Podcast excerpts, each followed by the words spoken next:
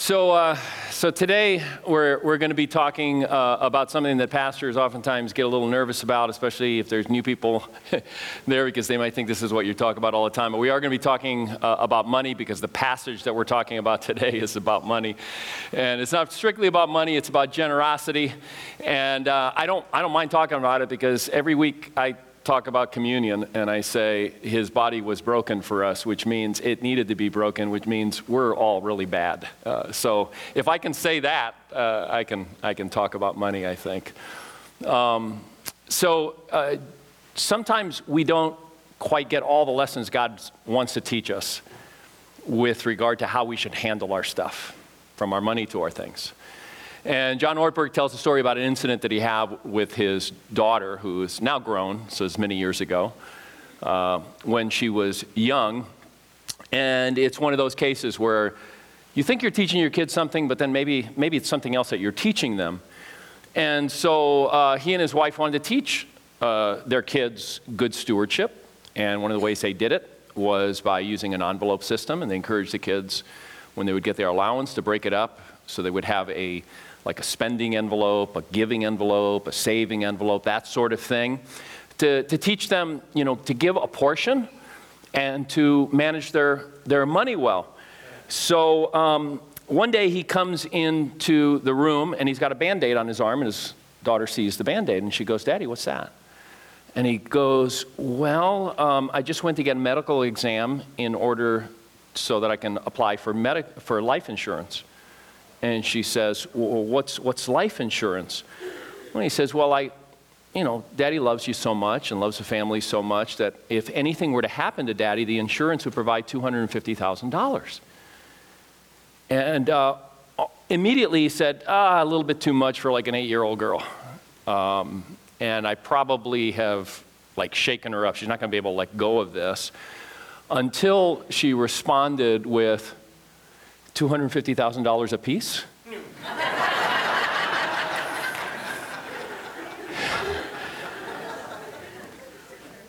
Did he make that story up? I don't know. I think he's an honest man.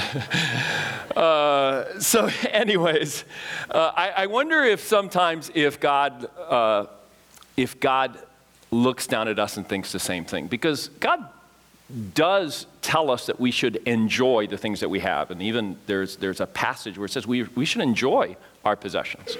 Uh, no, more than one passage. Uh, God is not anti enjoying life. God has a lot of uh, advice, especially in the Proverbs, on investing and on saving, all that sort of thing. But he also talks about not letting money take hold of our hearts, ruin our lives, not becoming a God for us, being generous with what we have. He, he says all of that as well. And sometimes I think he looks down and he looks at us and he goes, It seems like you're getting some of the other lessons, or at least working on that and trying, but I'm not sure you're hearing about its dangers. I'm not sure you're hearing about how I want you to take what I've given you and share it with others as well. Um, so, the Bible clearly teaches this is, this is kind of the bottom line of what we're talking about today that if we place ultimate value on things of limited value, things of ultimate value will have limited value in our lives. It actually brings down the value of things. And that is a mistake. I want you to think about this, especially those of you who are financially savvy. That is a mistake that compounds over time.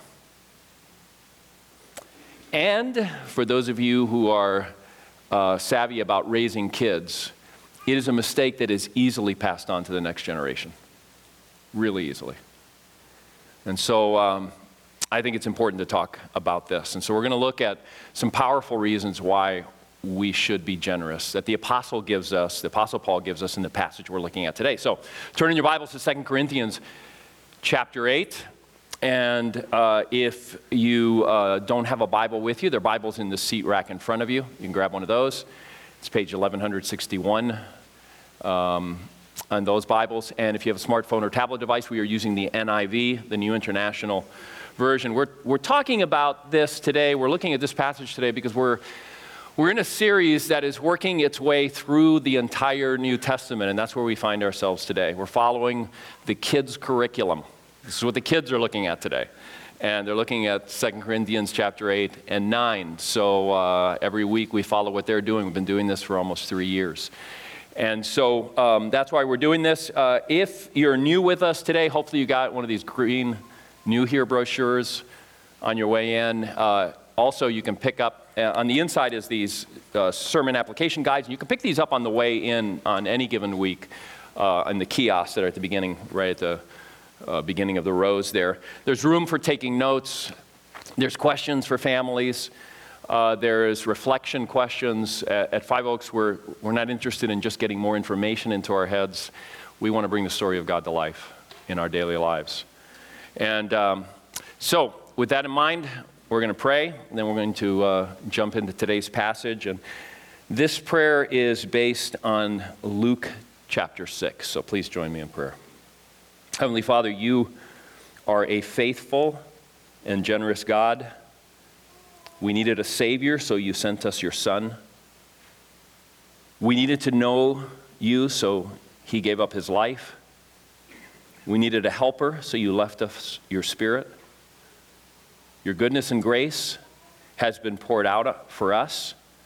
As we look to your word and seek to know you more, remind us that the abundant life that you offer is a life of overflow. Lead us to be generous givers. Lead us to be a people poured out for your kingdom and for your glory.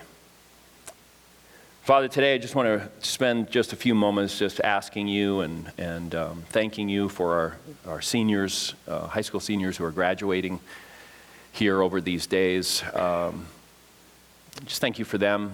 I pray for them as they go on to this this next challenge in their life, whatever it's going to be in their lives. I pray that, that they will seek you out. I pray that they will, uh, if they move away or if they stay around here, that they'll find people to connect with who believe in you and follow you, that they will find a place of worship, and that they will continue to grow in their relationship with you. I pray that they'll be able to really leverage these next few years for your kingdom.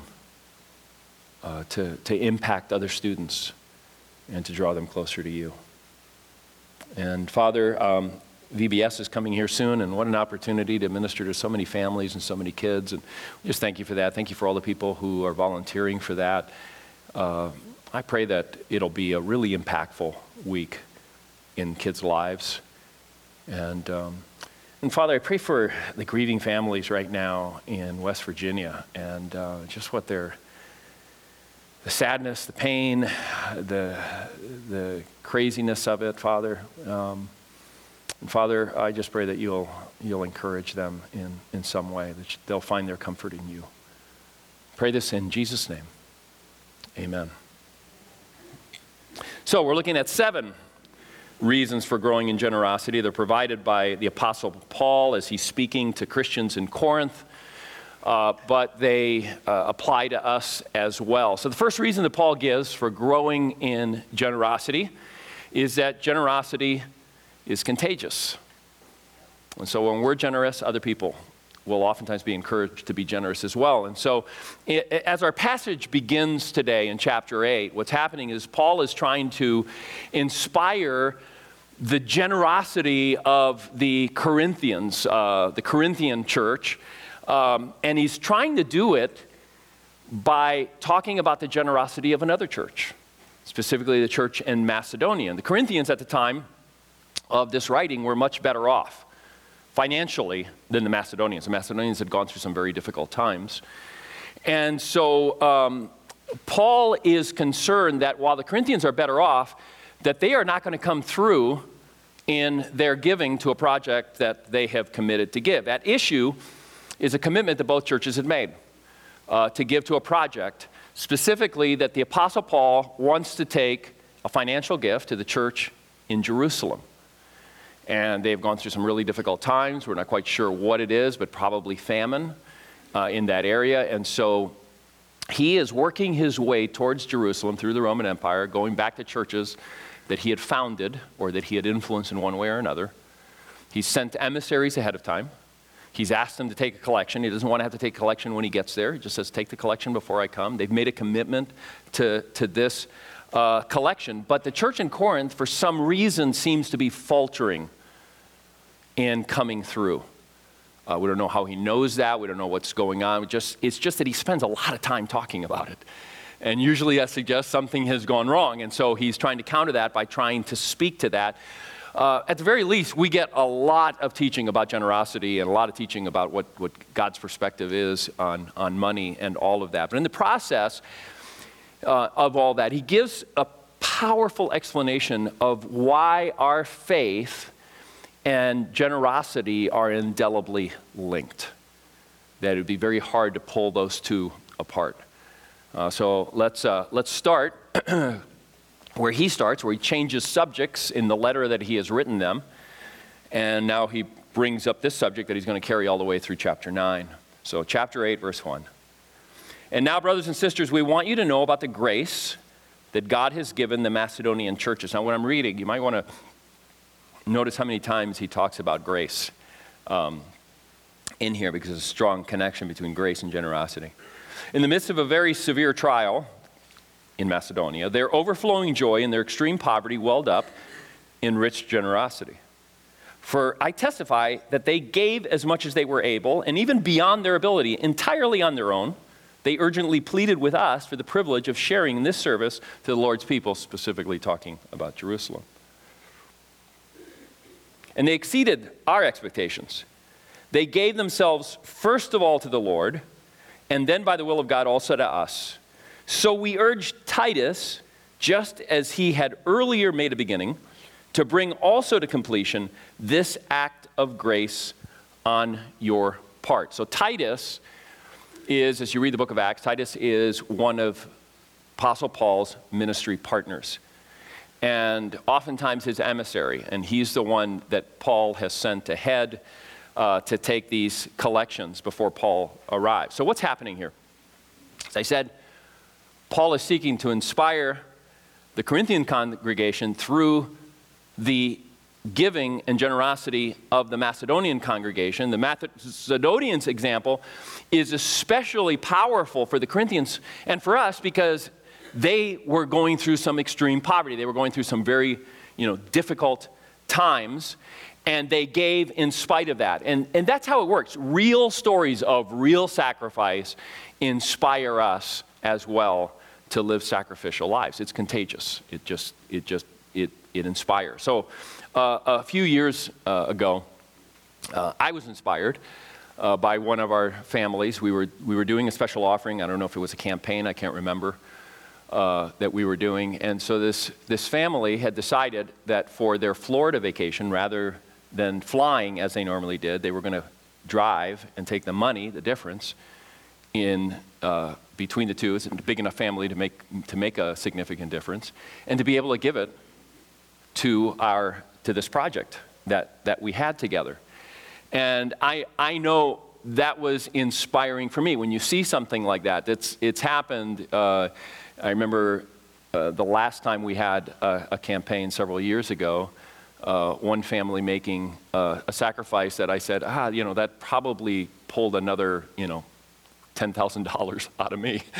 you know, it was like, ah, you know, if they can do that, uh, I, can, I, can, I can do more. And so we're, we're inspired by that.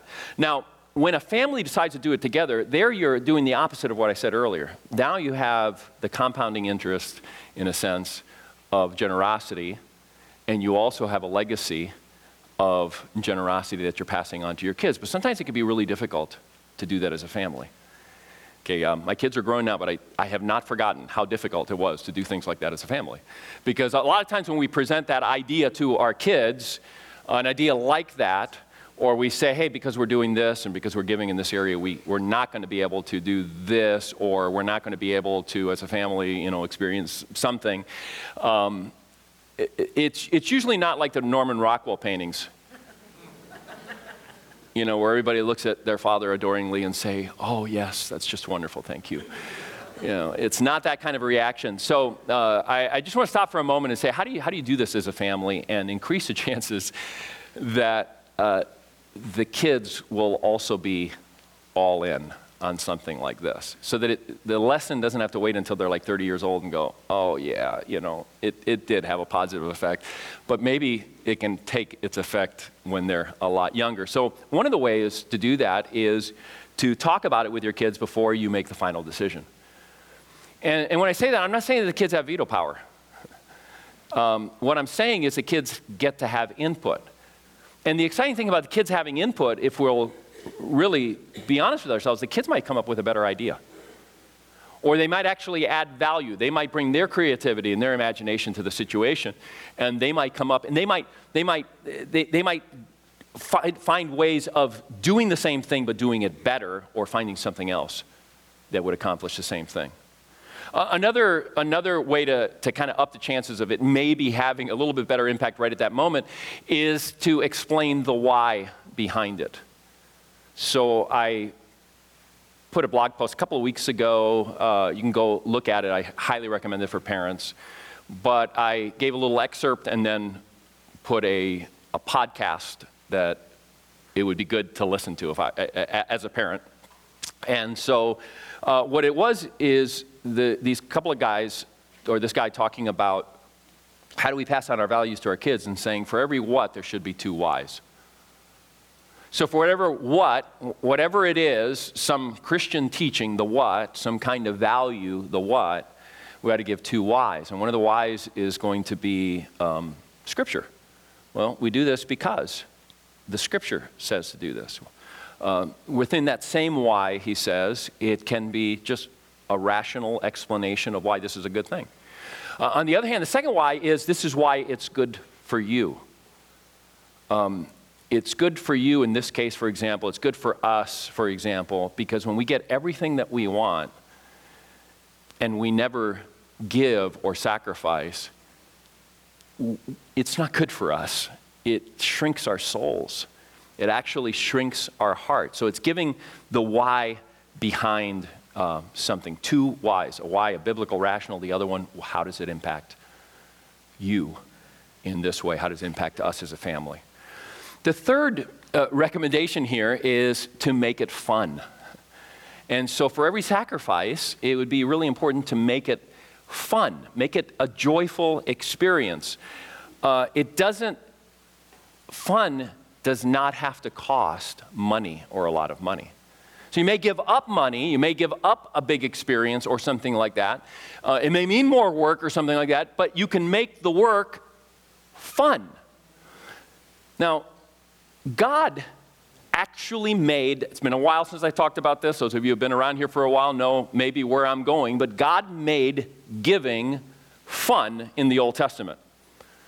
Uh, went out of his way to make giving fun. So once a year, uh, there were several tithes. There were several times when the people of Israel were to take 10% of something and bring it.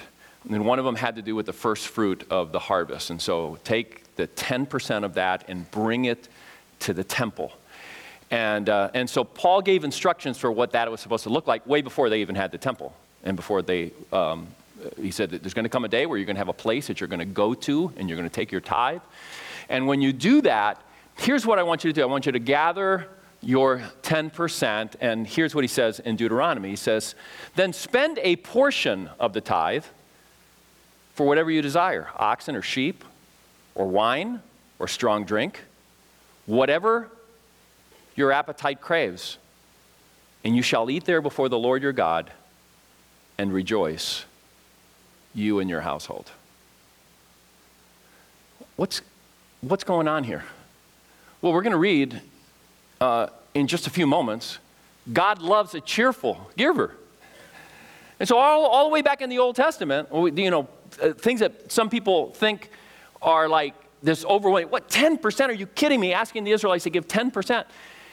It's like, no, I, yeah, I don't want you to make your stuff your God. That's why I'm asking you. I'm asking you to live your life trusting me. That's why I'm asking for that. That's why I'm asking you for the tithe. But it doesn't have to be a gloom and doom thing. I want you to throw a party. I want you to, I mean, the whole Old Testament is filled with parties that the people of Israel, several times a year, were to gather together and enjoy a party together.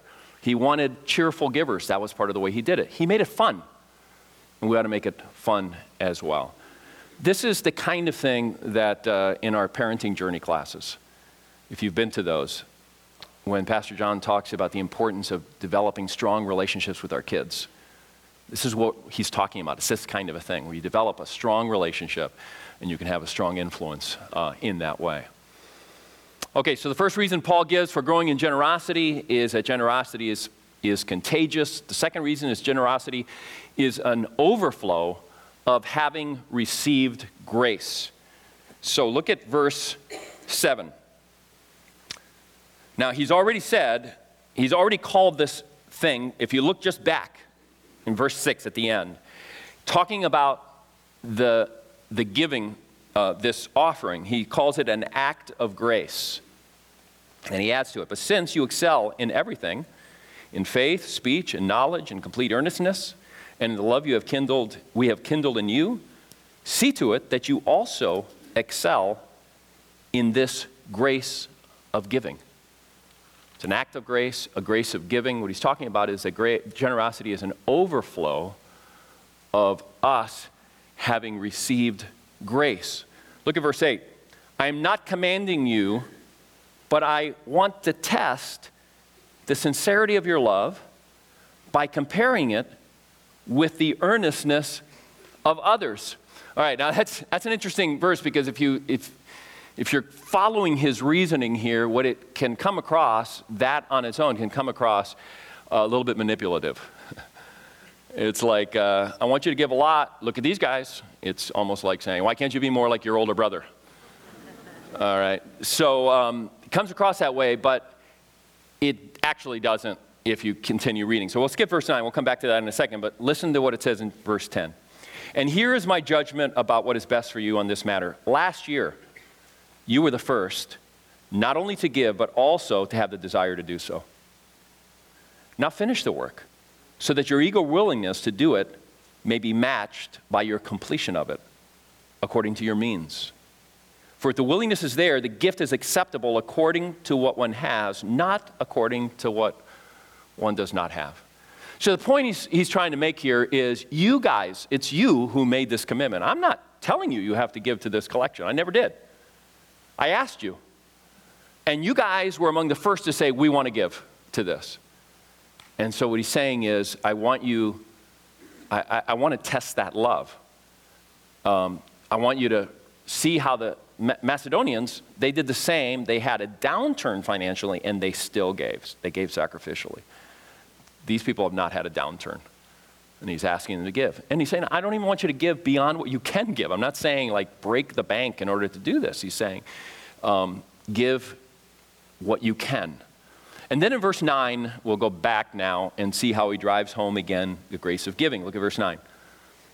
For you know the grace of our Lord Jesus Christ, that though he was rich, yet for your sake he became poor, so that you through his poverty might become rich.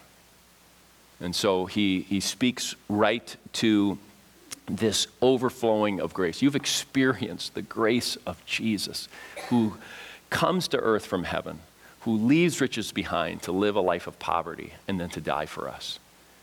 Let that be an example um, of, of, for our own giving. So, the third reason Paul gives for generosity is that generosity affirms human worth. It affirms the dignity of human beings. And so look at verse, um, verse 13.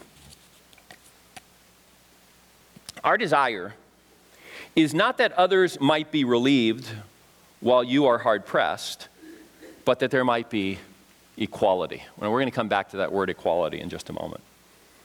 At the present time, your plenty will supply what they need, so that in turn, their plenty will supply um, what you need. The goal is equality. As it is written, the one who gathered much did not have too much, and the one who gathered little did not have too little. And that's looking back to their time, the Israelites' time uh, in the wilderness, um, when God provided the food for them uh, daily. Now, at first glance, as you read that with that word equality in there, it can almost, it's, it, it can sound like what he's promoting is some kind of wealth distri- distribution, a kind of a, a, radical communism or something like that. And uh, I want to I wanna show you that that is not what it's saying, and uh, not because I don't want to read the scripture uh, for what it says, but because it actually is not saying that. And there's several reasons for that. One of the, one of the reasons that it's actually not saying that is uh, because of the practice of the early church. This was not practiced in the early church, wealth distribution. Now, some people think it is because of what it says in Acts chapter 2. So, when the first church is founded, what happens is it says that no one had needs among them in the church because no one considered what they had to be their own. That sounds like possibly, you know, communal living. Let's, you know, all move in together and, and uh, throw all the money in one pot. Except that when you get to chapter 4, describing the same exact thing, but giving a little bit more detail, what it says is that as needs arose, someone would sell a piece of property, a house, some other kind of possession, and they would give it to provide for the needs. All right, chapter 5 of Acts. Uh, there's a man and a woman, and some of you may be familiar with the story, um, many of you will be, uh, Ananias and Sapphira. And they sell ha- land or a house, and they come and they put it at the apostles' feet, and they say, Here's, this is the pro, these are the proceeds from the house that we sold. And Peter looks at them and says, Was this a requirement? It wasn't a requirement, was it? This is not compulsory that you had to sell anything. So why are you lying? Because that's not, because the Holy Spirit had revealed it to him. That's not the proceeds. That's only a part, part of the proceeds. And you remember uh, the rest of the story. So people owned things, they sold them as needed uh, because that's the way the economy worked in, in that time. And so it's, it's also how it works to some degree today as well. And so the practice of the early church, if the Apostle Paul is introducing a new idea that there's supposed to be wealth distribution, and let's, let's take all the extra, let's just keep the necessities, let's send it all down to Jerusalem, he would have to do a lot more than simply um, saying what he, what he says here. Uh, so, uh, secondly, uh, the reason it's not wealth distribution is because the word that's used for equality here is a word having to do with equity and fairness. Equity and fairness. So, the idea that Paul is communicating here is basically does it feel right to you you have leftovers? You have surplus? You have all this stuff, and the, your brothers and sisters in Christ down in Jerusalem right now don't have basic necessities. That's the point that he's making. In fact, one translation captures that. It says, It's only good for you that you should help those in need. It's only fair that you should help those in need. That's the equ- equity word, the fairness word. It's only fair that you would help them. And it's only fair, what he says to them, is that someday maybe you'll be in need and they will have plenty and they'll be able to help you as well. So um, uh, that's, that's what he's getting at there. Thirdly, here's the third reason the underlying idea of all of this is the, is the dignity of human beings. The dignity of human beings by talking about equality here, what, what Paul is saying is don't get the mistaken idea in your mind that somehow you're better than they are because right now you're blessed financially. They are as, as, as uh, loved by God as you are, but they're going through a difficulty. That's, that's what he's driving home here when he's talking about uh, giving um, to, to the Corinthians. They are no less important to God than you are. So, generosity uh, affirms human worth before God. And the fact that all humans have dignity before God is one of the reasons that Christians are called to share with people in need because of the dignity of other human beings, the love that God has for them. So, uh, if you go to my, my, uh, my, my blog, um, I've posted yesterday a couple of podcasts by Russell Moore that it, there's probably you know a handful or two handfuls of podcasts that I wish I could have. I wish I could require. I wish I could just. Let's not do my sermon. Let's just let's just listen to this podcast. It wouldn't work very well. Uh, but that I wish I could get everybody in the congregation, and these are two of them. And it's, it's a couple of podcasts where Russell Moore does something in a way that uh, is just about as, as good as anything I've ever seen, where he concisely explains the connection between the gospel and social justice. And so um, I would encourage you to go and see that. It's henry-williams.net if you've never been there. So, the first reason that Paul gives uh, for growing in generosity is that generosity is contagious. The second reason is that it is, comes from an overflow and as an evidence of grace. The third reason is human worth. The fourth reason is generosity impacts people's lives. This is the most obvious one, all right? So, so look at verse 13 where he says, Our desire is not that others might be relieved while you are hard pressed our desire is not hard, you know, he, he's saying you're going to relieve their need. And that's what giving does. It relieves a person's need. But it's not all that giving does. That's what Paul is talking about here. But we know from Scripture that, um, that the Apostle Paul, for example, was given gifts from the Macedonian church um, when he went to Thessalonica uh, on his mission so that he wouldn't have to work all day like he normally did uh, making a living. And, and so they were partnering with him in the gospel. So some of our giving goes to partnering with people in the gospel, in the proclamation of the gospel, whether it be in missions or the local church. It goes towards uh, bringing the gospel to the next generation, towards raising kids, that uh, coming alongside parents, all those kinds of things. These are the kinds of things it impacts people's lives when we share. Fifth powerful reason is that generosity blesses the giver. Now, we're jumping to chapter 9 here in a moment. Uh, it is, it's hard not to hear what he's about to say with our own context that we have today uh, and miss really what he has to say in chapter 9.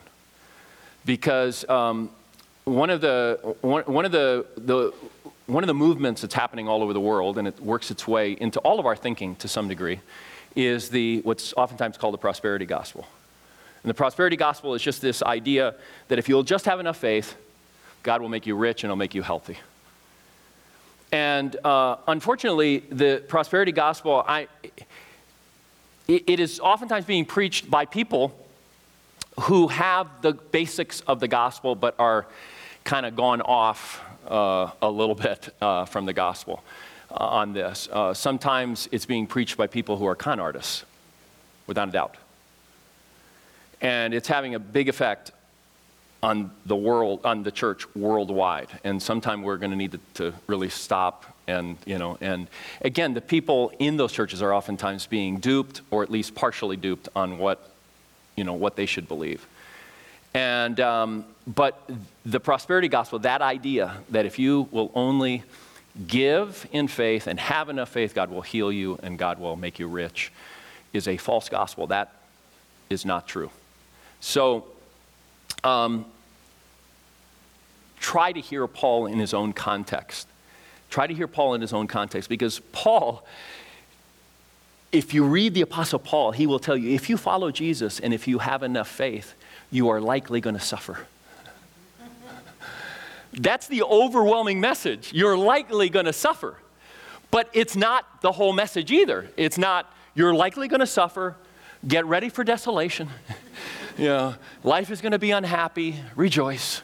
You know, it's not that kind of a message. So the Bible doesn't promote a prosperity gospel, but it also doesn't promote an utter destitution gospel either, all right? So, so hear him in his context in light of everything else he says, and beginning in verse 6, uh, where he says this Remember this. So he's encouraging them finish the work Finish this.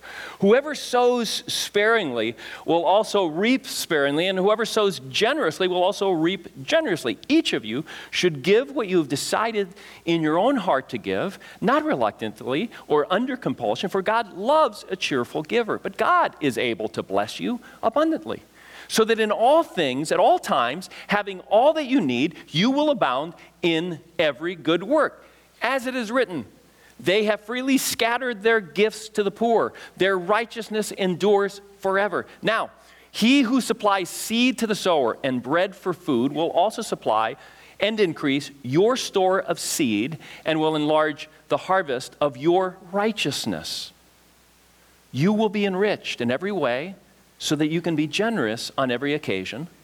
And through us, your generosity will result in thanksgiving to God. All right. Um, it's safe to say this about giving. If we're not generous, we're going to miss out on all that God wants to do in our lives. And what God wants to do in our lives is better. This is what He's saying. Now, say, I'm going to make you rich because the blessings come from all over the place, all kinds, spiritual blessings, all kinds of blessings that God brings. It's better the plans that God has for your generous giving than the plans that you have for your own money. It's better. It's better for you. It's better for the church. It's better for our world. All right? But the blessings are of all kinds. It's not like this tit for tat, you know, you put in some money and you're going to get some money out, that kind of a thing. Another reason for generosity is that generosity is an expression of worship. So look at verse 12 of chapter 9. This service, this giving, that you perform is not only supplying the needs of the Lord's people, but is also overflowing in many expressions of thanks to God. Generosity, giving, is an act of saying thank you to God. It extols God as our provider. When Jesus, when Jesus taught his disciples to pray um, the Lord's Prayer, and he said, Say, give us this day our daily bread. All the disciples, all the disciples were able to earn their daily bread. They weren't destitute. So if you think it feels weird, uh, you know, giving me my daily bread, I got plenty of money to be able to do it. What is Jesus driving home? God is the ultimate provider. If you have the ability, says this in Deuteronomy, preparing the people, you're going to have so much when you move to the promised land you're going to have plenty. And you're going to be tempted to think, I did it all. Rather than recognizing the very ability for you to plant is an ability that I have given you. All right, so it's, it's an expression of thanksgiving to God for his supply. One more reason for generosity and is that generosity is a matter of obedience. So, uh, mixed into all this, he eventually gets to basically what our duty is as Christians, what he's calling us to, a command that he's given us. So look at verse 13. Because of the service by which you have proved yourselves, others will praise God for the obedience that accompanies your confession of the gospel of Christ, and for your generosity in sharing with them and with everyone else. And in their prayers for you, their hearts will go out to you because of the surpassing grace God has given you. Thanks be to God for his indescribable gift. So he's talking about there in t- terms of, look at verse um, 13, about the obedience that accompanies your confession of faith. That's a really well crafted statement. There's a lot in this paragraph, but that's a really well crafted statement. What is he trying to say? So what, what saves us is our confession of faith, and it's not just saying it with our mouths. It's got to be something from our hearts. That's what saves us. But what is going to come along, what's going to follow from that, a saving faith is going to show up in works. What he's saying is you're going to show obedience because of your confession. There's going to be a, uh, a match, not a perfect match, but there's going to be a match between your beliefs about God and the way you live your life in obedience to, to that same God. The God who saves you is also your Lord. That's what he's saying there. So he's talking about the word obedience. Uh, simply put, it's a command. He's expecting them not to give to this, but to be generous. To be generous. He's expecting them to be givers, not a suggestion. It's a command. But notice it's not simply a command. It's not simply about doing our duty. This whole passage calls for the heart to be in it and then helps us put our heart in it. Doesn't just say, hey, put your heart into it. He spends two whole chapters raising our heart and our passion with Jesus, who shows us the way, with God in his gracious giving, with uh, explaining how God will bless our giving. As um, I think it was C.S. Lewis who said, you know, our, our giving is kind of like a kid who goes to, to dad and says, Can I have some money so I can buy you a present? God provides it. It's His, the Bible tells us. He owns it. We are not owners, we're, we're managers, we're stewards. And so it explains that God blesses our giving, even though it wasn't ours in the first place. He still says, I'll bless it. And he explains that everything we give is from God's supply. So he's speaking to our hearts the whole time. So, how do you grow a generous heart? I am out of time, so I'm going to go over this really quickly. Okay? Uh, n- number, number one, reflect and meditate on God's grace. How do you do that? You do it every week when we gather for worship. I mean, we turn to communion in a few moments. That's what we're, what we're doing. We're, we're remembering God's grace towards us. Uh, another way to do it is by the way that we read the scripture. We need to read the scripture always with the story arc in mind. It's always pointing towards Christ and towards the sacrifice of Christ. That whole Old Testament, everything is always pointing towards Christ. And so when we read it with that, and so, uh, you know, a suggestion that I always make to families, but it's as important actually for the adults because it'll change the way you read the Bible if you will read this Bible to your kids. It's a, the Jesus Storybook Bible because every single story as it retells the stories for kids points to Jesus. It's not the only one. We've got some other resources out there at the resource uh, wall, the Family Resource Center. So that's supposed to call it wall. I just messed up. Uh, Family Resource Center. Um, anyways, great, great book, and it will, uh, it, it will impact your reading of the Bible. Also, we have the Story of God course that we offer here eight times a year. We don't during the summer, but if you put Story of God on your communication card, we'll put you on a list, and next time we offer it, when it comes up in the fall, we'll get something to you and we'll get you in there. All right, secondly, stretch and challenge yourself in your giving. So we talk about this always at the beginning of the year. We give you an estimate of giving card. We say, don't turn it in. And it's not your estimate of giving for the church, it's your estimate of giving. And we say, how much did you give last year? Don't tell us. you to look at it and say, can you stretch yourself a little bit? Because if you're at 0%, it might mean that you're in a financial place, it might mean that you're in a financial place where, you know, to jump up uh, all of a sudden and start giving generously could keep you from paying the people you owe money to. Okay, something like that. So maybe if you're 0%, try giving 1%. If you're at 7%, maybe you can you can go to that kind of that benchmark of 10%. If you're 16, 17, 20%, bring it before God and say, God, do you want me to give more? All right? Not a rule here, just saying, look in your own heart.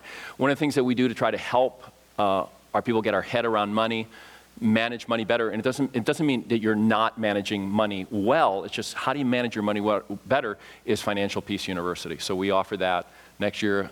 Again, uh, put Financial Peace University, we'll put you on a list. We'll get in touch with you when it's time for that. Um, number three, last one, recount your blessings to God with thanksgiving. And don't just make it a recounting of material blessings, although you should. Don't just make it a recounting of relational blessings, family, friends, that sort of thing. Make it a, also a recounting of spiritual blessings. Again, that's what we do with communion that we're about to celebrate. It's an incredible blessing that Jesus, his body, was broken for us. So we take the bread, remembering that Jesus' body was broken for us. We dip it into the cup, remembering that his blood was shed for us. It's an act of thanksgiving, it's an act of worship. It is also a recounting before God the spiritual blessings that he's brought into our life. Let's pray together.